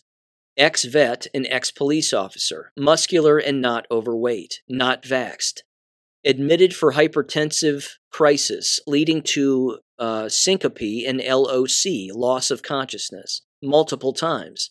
Not diabetic, but said he did have COVID last year. No history of comorbidities. Said he had been through a cardiac stress test on a treadmill and now EGD and colonoscopy. All negative for any abnormal conditions and would elevate blood pressure. That would elevate blood pressure, rather. They said cardiologist had been telling him his heart is fine. Next step was for a heart cath. He said he feels like the doctors are trying not to find out what's wrong. I'll repeat that. They said that the that the patient said, quote, the docs are trying not to find out what's wrong, unquote. They continued and said, I have had several patients say this to me since the scandemic was over. Uh, you used to get that from patients every now and then, but now a lot more patients feel this way. Then he tells me that three of his male buddies that were COVID vaxxed to keep their jobs have had to have aortic valve replacements within the last year. Two were in early 30s and one was in his late 30s.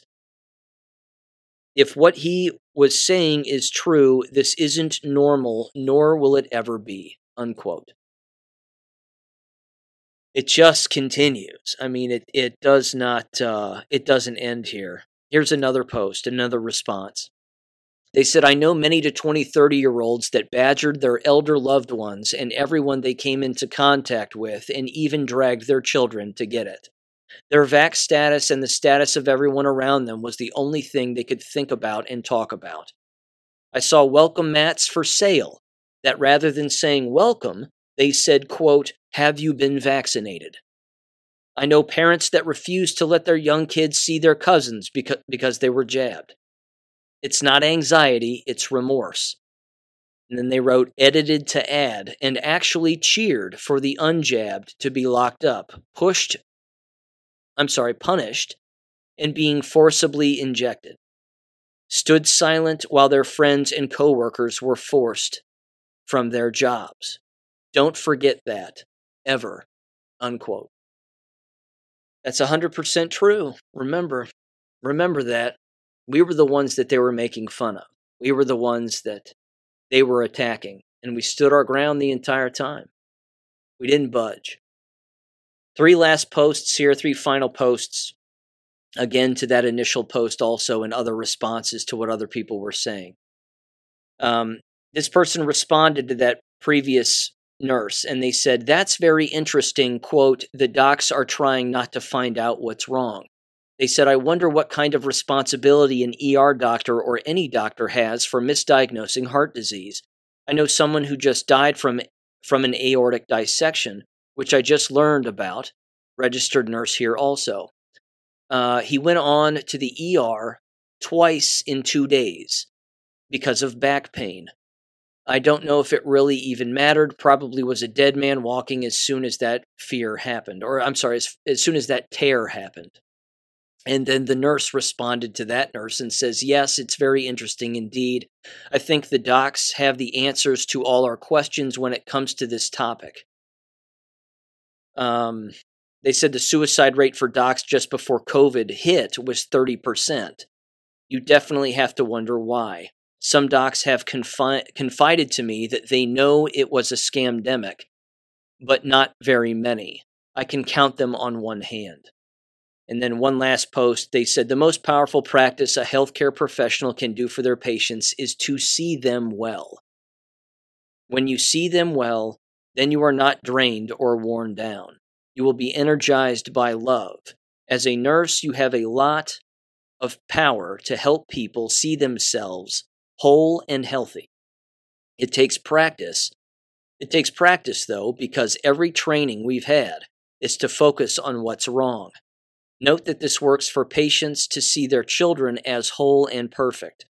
You can do this for family and friends. You can do this for our country and the world. Unquote. Yeah. Ladies and gentlemen, the fight goes on. There's no doubt about it. Just keep all of these eh, jabbed and unjabbed individuals everywhere uh, in your thoughts without a doubt. And again, the workplace bullying element of this cannot be understated. Um, I would love to have Kim Carter back on again.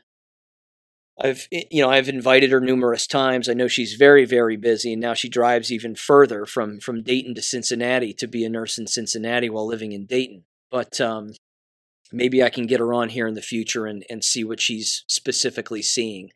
But as long as she keeps texting me and telling me what's going on, I'm going to keep bringing this information to you. But either way, all of those posts were from greatawakening.win. And once you get inside of the comments section, that's where a lot of the real juice is. That's where you see a lot of people sharing a whole lot of stories and sharing a whole lot of solutions as well. So, with that said, ladies and gentlemen, I'll catch you on Friday. Peace. Thank you for listening to American Education FM. Make sure and check out AmericanEducationFM.com for more information. Take care and God bless.